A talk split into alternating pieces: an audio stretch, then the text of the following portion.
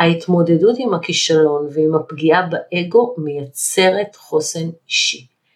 אגו פגוע שמתאושש ובונה את עצמו מחדש הוא אגו חדש, ואגו חזק הוא תשתית לאישיות חזקה עם חוסן אישי. אגו חזק הוא לא אגו גדול, הוא בדיוק בגודל הנכון, הוא מאפשר להתנהל בעולם בביטחון ובהצלחה. ברוכים הבאים לבית הספר לקרמה טובה. אני עורכת הדין רות דהן וולפנר ואני אדבר איתכם על זוגיות, על גירושים וכמובן על קרמה שהיא בעצם תוצאה. היי שלום, ברוכים הבאים לעוד פרק והיום נדבר על נושא שהוא ממש ממש חשוב בעיניי, חוסן אישי. אתם בטח לא תופתעו לשמוע שמשברים הם חלק מחיינו, אבל הם גם חלק מכל הצלחה. הם חלק מהמסע שלנו מהעולם וגם חלק מהקרמה של כולנו. היכולת להתמודד עם משברים תלויה בחוסן האישי שלנו. אנשים נטולי חוסן אישי מתמוטטים מכל משבר קטן, מתייאשים, מתקשים לצאת ממנו. אחת התכונות שמייחדות אנשים מצליחים, גם אישית וגם מקצועית, היא חוסן אישי, שזה בעצם היכולת להתמודד עם משברים, לצלוח אותם, ללמוד מהם לקח ולצאת מהם חזקים יותר ומצליחים יותר.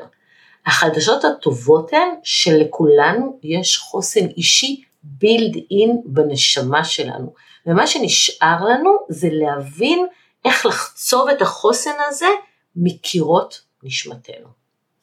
אמרנו כבר שכישלונות ומשברים מלווים אותנו לאורך כל חיינו והם חלק ממש חשוב בהתפתחות האישית שלנו ולפעמים חוסן אישי הוא הרכיב האישיותי שיש לו את התרומה המכרעת ביותר להצלחה למרות כישלונות ואני אתן לכם כמה דוגמאות.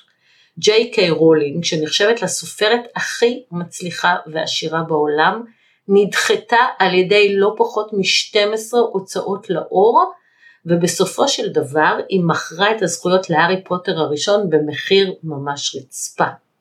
ללא חוסן אישי להתמודד עם הדחיות ולנסות עוד פעם ועוד פעם בלי לומר נואש, הארי פוטר, כן כן, הארי פוטר שזה הספר הכי מצליח, לא היה רואה אור, לא היה יוצא לאור העולם. מייקל ג'ורדן הודח מקבוצת הכדורסל של בית הספר שהוא למד בו. הוא אמר ככה, נכשלתי שוב ושוב בחיים שלי, זו הסיבה להצלחה שלי. ג'ורדן הצהיר שהוא החמיץ יותר מ-9,000 זריקות טובות במהלך הקריירה שלו והפסיד יותר מ-300 משחקים חשובים, אילולא הוא התחשל מהדחיות האלה ומכל הכישלונות האלה, הוא לא היה הופך להיות כוכב. וולט דיסני פוטר על ידי עורך עיתון, שימו לב, כי הוא היה חסר דמיון ורעיונות טובים, זה הזוי, כן? הוא פשט רגל כמה פעמים לפני שהוא בנה את פארק דיסנילנד. העיר אנהיים בארצות הברית דחתה את ההצעה להקים את הפארק בתחומה, והיא טענה שהוא לא ימשוך את הקהל הרחב. אה, אתם יודעים, יורו דיסני זה היסטורי, כן? היכולת של ווד דיסני להתגבר על הדחיות האלה הפכה את דיסני ללא פחות מאימפריה. הדרך להתמודד עם הכישלון ולהפוך אותו לגורם מאיץ הצלחה הוא לקבל אותו כהזדמנות ללמידה.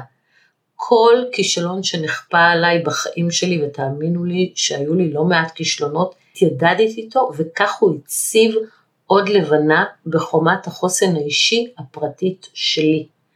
ההתמודדות עם הכישלון ועם הפגיעה באגו מייצרת חוסן אישי. אגו פגוע שמתאושש ובונה את עצמו מחדש הוא אגו חדש, כמו שריר שמאמנים אותו הוא קצת נקרע ואז הוא מתאושש והוא גדל, ככה זה עם האגו. ואגו חזק הוא תשתית לאישיות חזקה עם חוסן אישי. אגו חזק הוא, הוא לא אגו גדול, הוא בדיוק בגודל הנכון, הוא לא גדול מדי והוא לא קטן מדי, הוא מאפשר להתנהל בעולם בביטחון ובהצלחה. ואחת הדרכים לפתח חוסן אישי היא באמצעות מתיחת הגבולות האישיים. כשאני התחלתי להתאמן למרתון, עשיתי את זה בשביל ההישג, בשביל לפרוץ את גבולות האפשרי עבורי.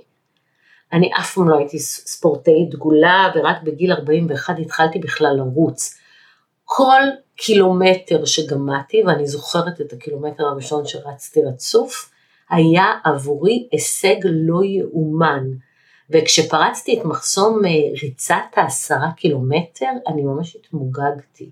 ואז התחלתי להאמין שאפשר לרוץ גם 11, ורצתי 11 ורצתי 12, ופתאום אמרתי, אוקיי, אפשר גם לרוץ חצי מרתון. אה, אחרי שרצתי חצי מרתון, מכאן באמת נולדה השאיפה לרוץ מרתון שלם 42.2 קילומטר. עכשיו זה לא דומה לכלום, לשום מרוץ אחר של עשרה קילומטר, של חצי מרתון ומרתון, זה לא שני חצי מרתון, זה הרבה יותר.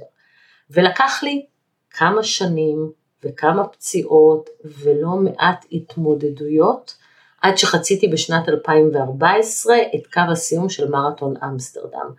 העשרה קילומטרים האחרונים של המרתון הם היו כמעט בלתי אפשריים. הגוף שלי ממש התקשה להתמודד עם זה ועברתי אותם בעיקר עם כוח רצון וגם עם עידודו המסיבי של דן בעלי שליווה אותי וממש החזיק לי את היד. המרתון הזה לא בנה לי חוסן גופני, האמת היא שבקושי הצלחתי ללכת אחריו, הוא כן בנה לי חוסן נפשי. המרתונים הבאים, ועשיתי עוד שניים אחריו, היו קלים יותר, גם בגלל הידיעה שהמרחק הזה אפשרי, וגם בגלל תחושת המסוגלות הזאת שהתפתחה בתוכי, והחוסן הנפשי שנבנה אצלי, בעקבות זה שפרצתי את הגבול שלי ממרתון למרתון, מאימון לאימון. דן בעלי, שהתחיל להתאמן בספורט אתגרי ממש במקביל אליי, הוא מהר מאוד נמשך למסלולי הטריאטלון, ומהטריאטלון מהר מאוד לתחרות איש ברזל. עכשיו למי שלא מכיר, אה, תחרות איש ברזל הוא בעצם טריאטלון extra extra extra large שמה שעושים בו זה ככה, שוחים 3.8 קילומטר, מיד לאחר מכן רוכבים על אופני כביש 180 קילומטר, ואז מקנחים בריצת מרתון 42.2 קילומטר, וכן, כל זה ברצף אחד.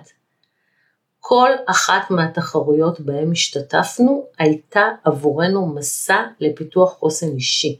מסע הזה מתחיל חודשים ארוכים לפני התחרות באימונים מפרכים, הרבה מאוד מאמצים, והוא מסתיים בערבו של יום התחרות, שהתחרות מסתיימת, אבל למעשה הוא לא מסתיים לעולם, כי העוצמה הזאת של התחרות נותרת חקוקה בנו ונחצבת בנו ומעצבת לנו את האישיות ובונה הרבה מאוד חוסן אישי.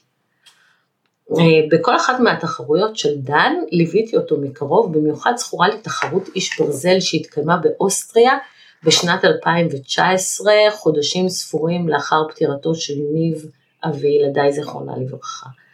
הייתי עם דן מרחוק בכל קילומטר, הייתה שם אפליקציה של איירומן שעדכנה אותי לאורך כל היום ואפשרה לי לפגוש אותו אה, בכל המסע ולחכות לו בקו הסיום וגם 300 ישראלים השתתפו באיירון מן הזה באוסטריה, ואיתם הגיעו מאות מלווים, הרגשתי ממש בבית, שמעתי עברית בכל מקום, כל פעם שזיהינו ישראלי עודדנו אותו בעברית, ובסוף,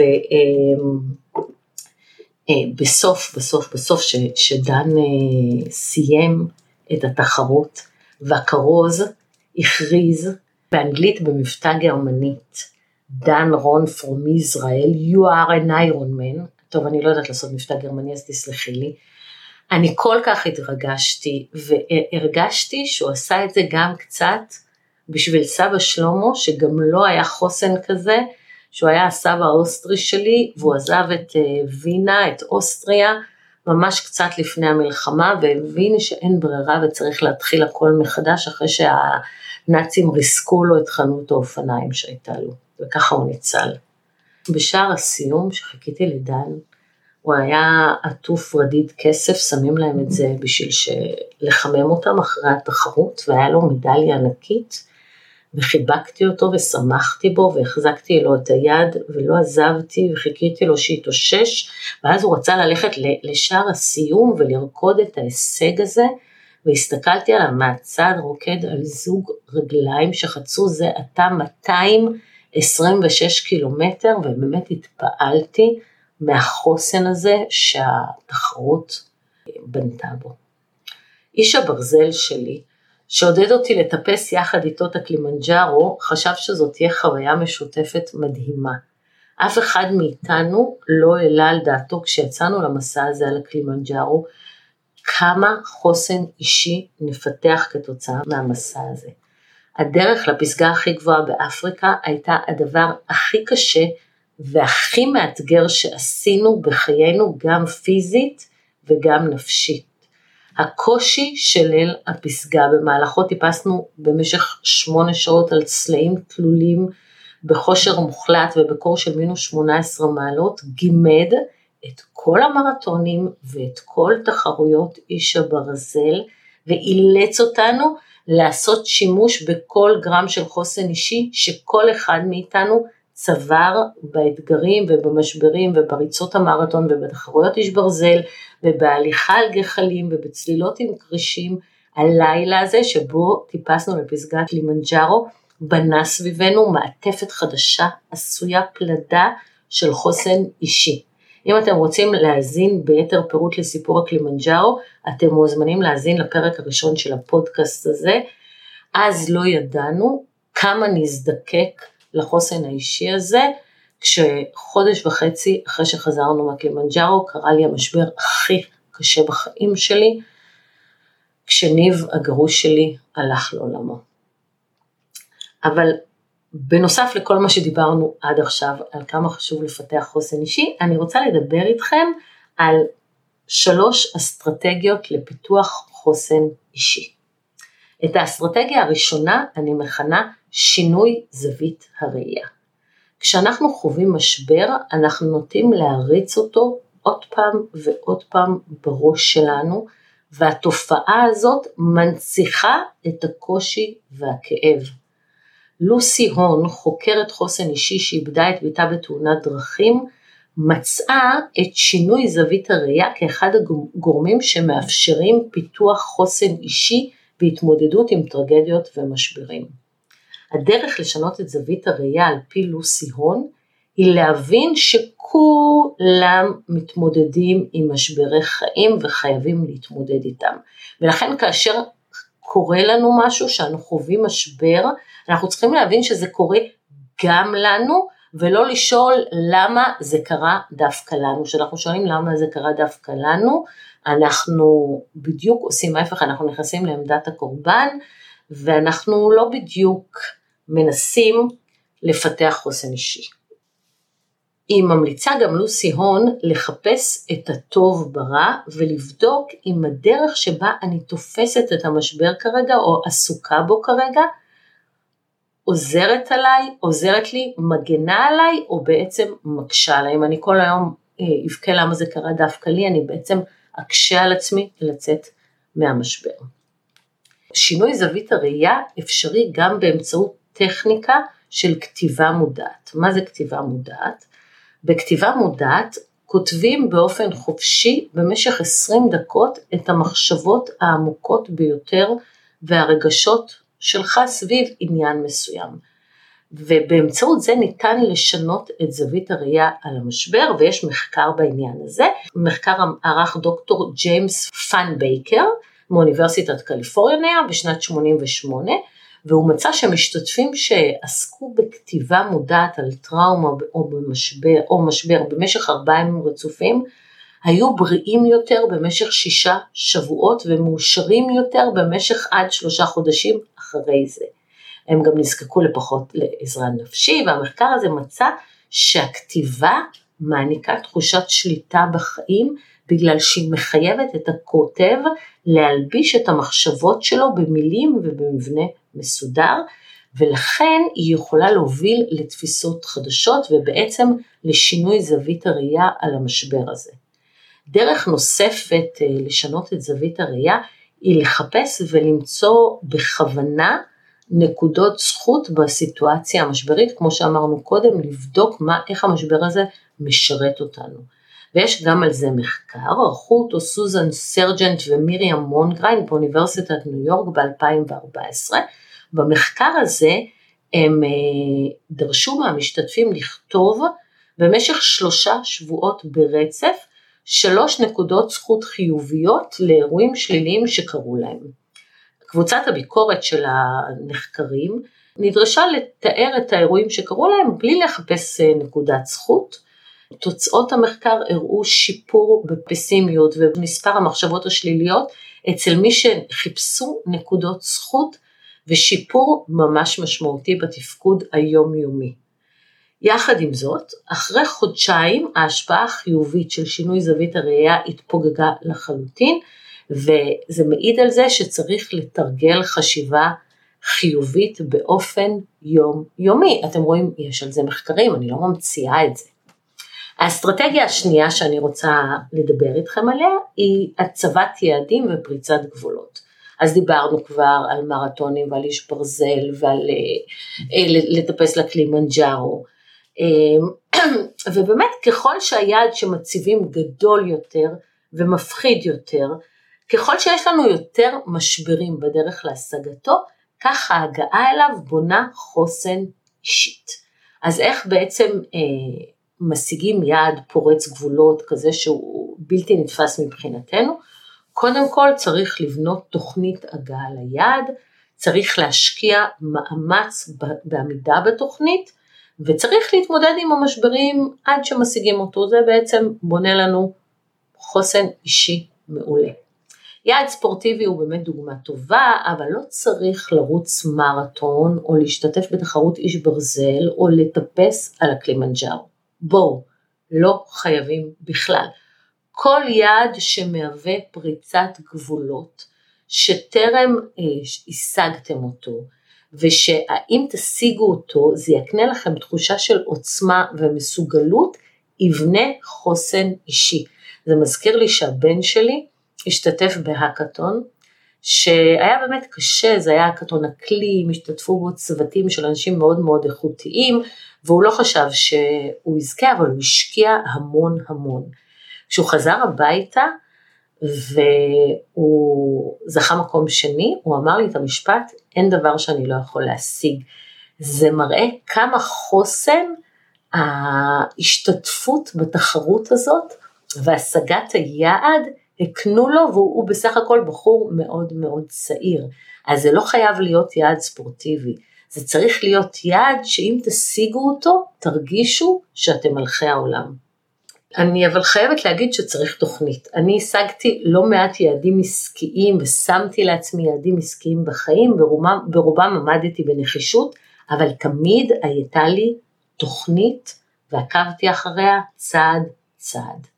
ואכן, גם פה יש לנו מחקר, ובכלל יש לנו את אנג'לה דאקוורת', אני מקווה שאתם מכירים אותה, היא פרופסור לפסיכולוגיה מאוניברסיטת פנסילבניה, והיא כתבה את הספר Grit, אני מקווה שכולכם קראתם אותו, ואם לא, אז רוצו לקרוא אותו, או לפחות לשמוע את ההרצאה שלו, שלה, וגריט זה בעצם הגורם שמאפיין מצליחנים גדולים.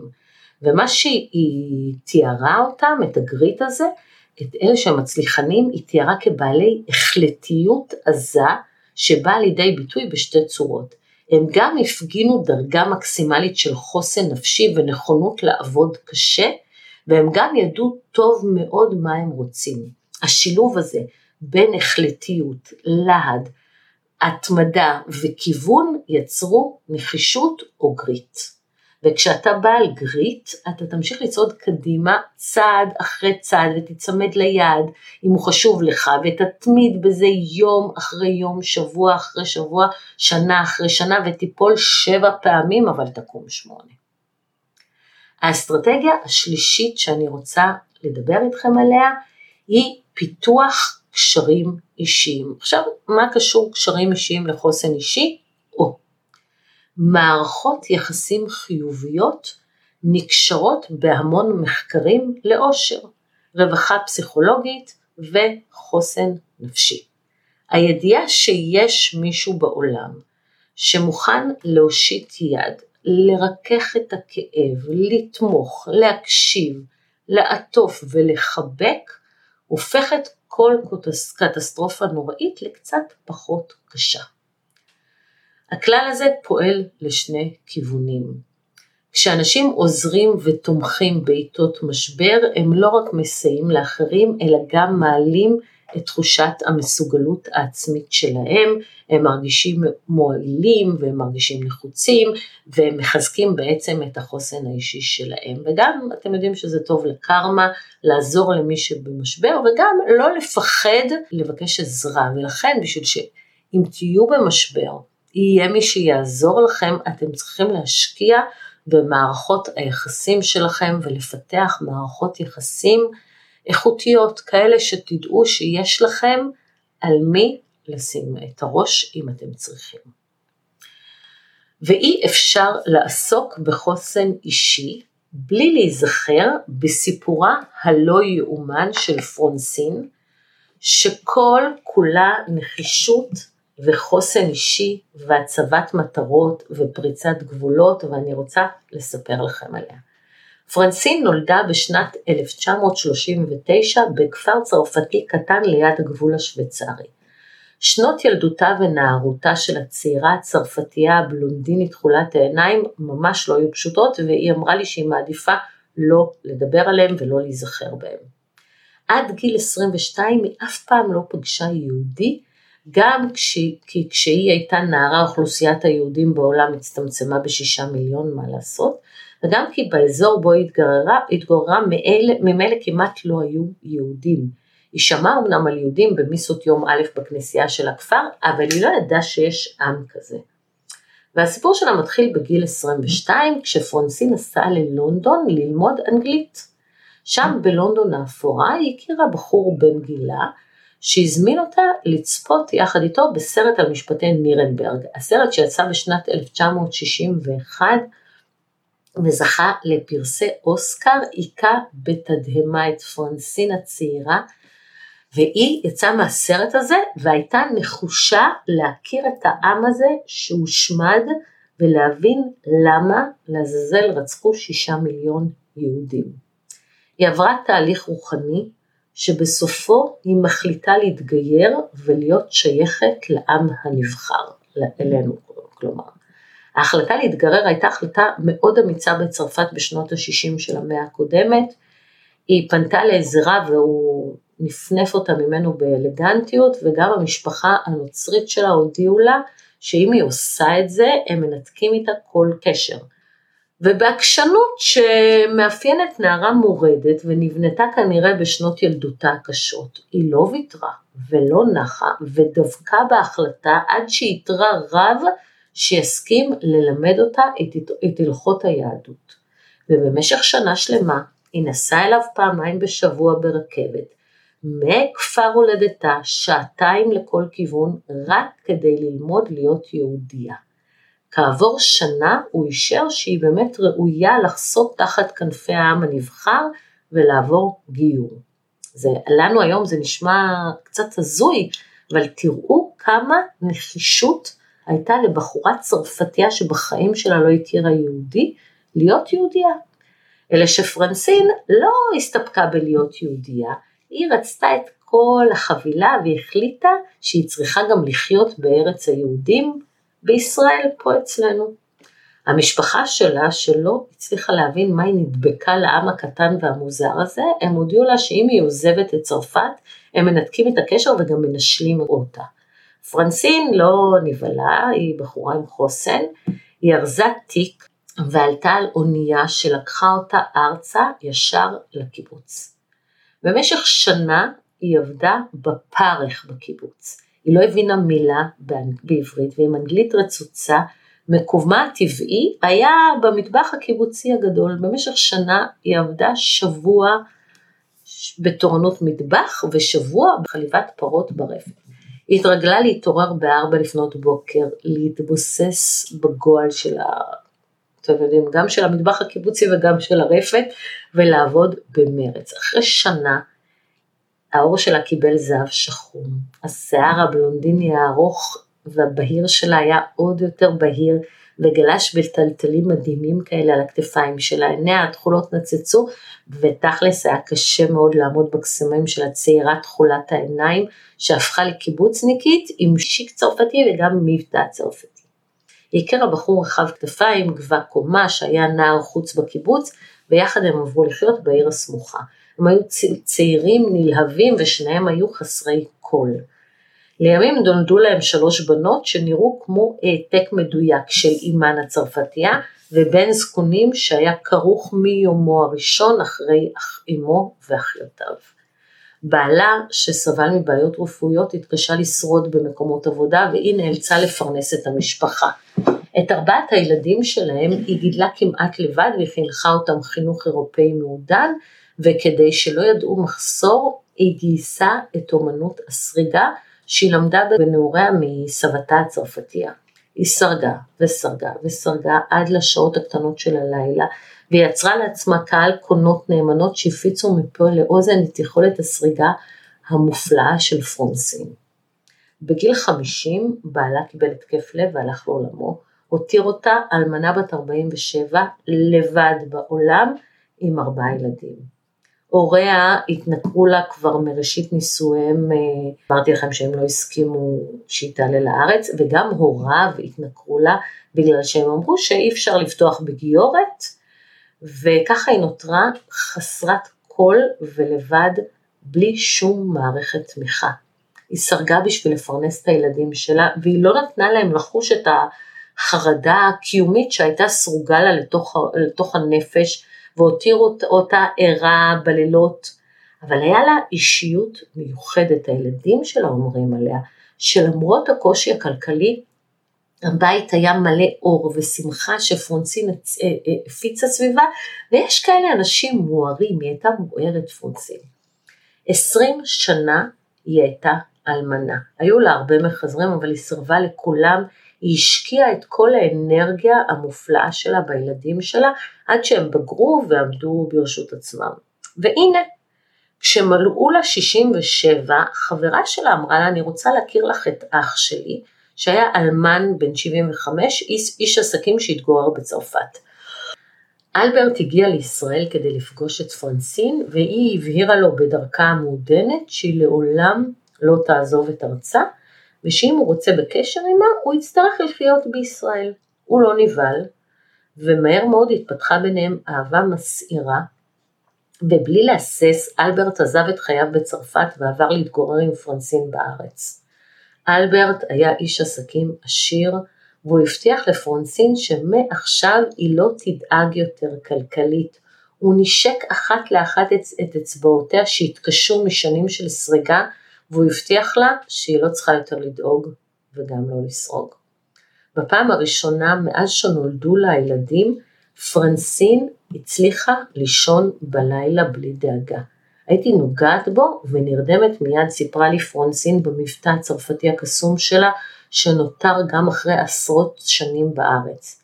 ואלברט שלה אכן דאג לה כלכלית, ורכש לה דירה והבטיח לה שהיא לא תדע יותר מחסור.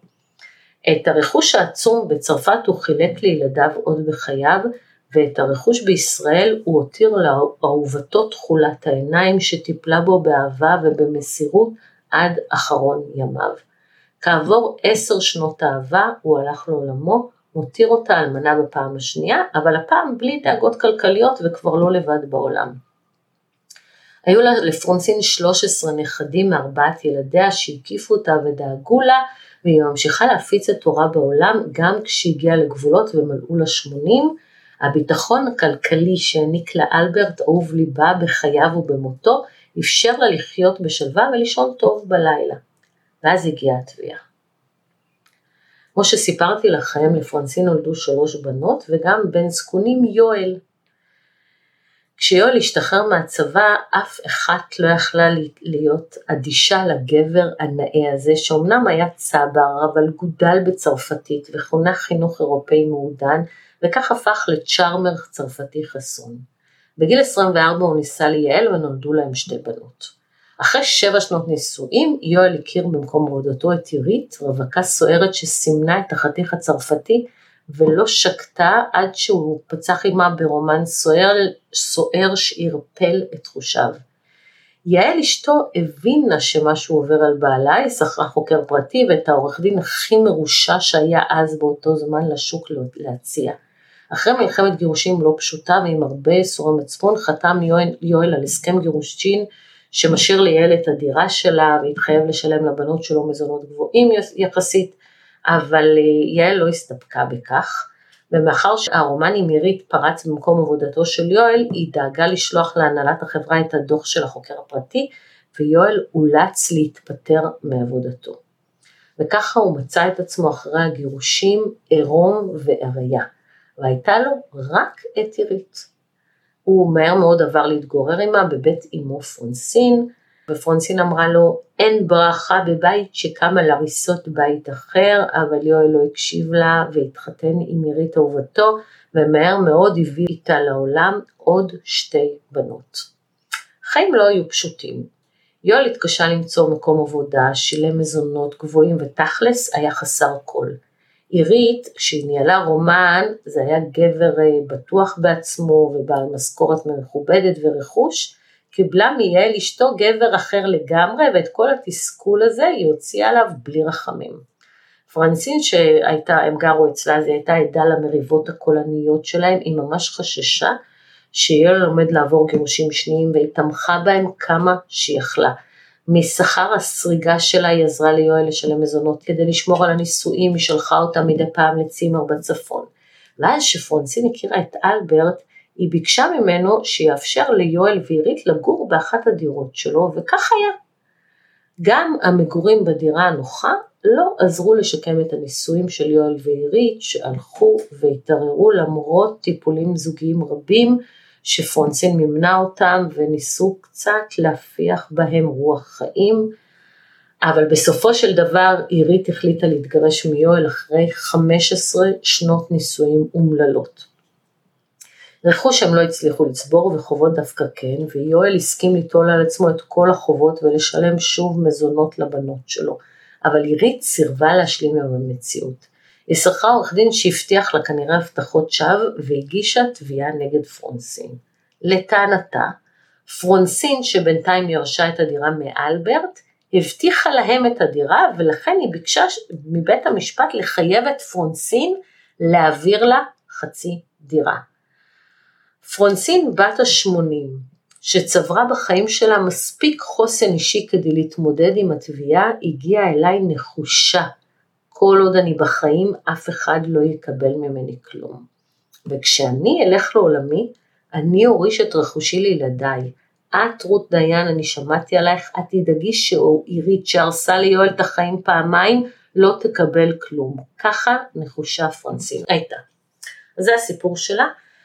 וזה גם הסוף של הפרק הזה, ובואו נראה מה היה לנו היום. היה לנו חוסן אישי, שהוא אחד המרכיבים הקריטיים להתגבר על משברים ועל כישלונות, שאותם כולנו חווים, והדרך בה אנחנו מתמודדים עם הכישלונות והמשברים היא קריטית להצלחה. ראינו שאחת הדרכים לפתח חוסן היא להתאמן על אתגרים חדשים ועל פריצת גבולות. ראינו שכדאי לנו לבדוק את נקודת המבט שלנו על המשבר ולהתחיל לכתוב, למצוא בכוונה דברים חיוביים בחיים שלנו, לאמץ זווית ראייה שתבדוק איך המשבר בא לשרת אותנו, וגם לא לשכוח את מערכות היחסים שלנו, כי כשאנחנו לא לבד בעולם, קל לנו יותר לצלוח משברים, אז גם כשטוב תעבדו על מערכות היחסים שלכם. זהו להיום, תודה שהאזנתם עד עכשיו, ואם אתם מכירים מישהו שזקוק לעידוד, או שיכול להפיק ערך מהפרק הזה, תשלחו לו אותו. תודה ונתראה בפרק הבא.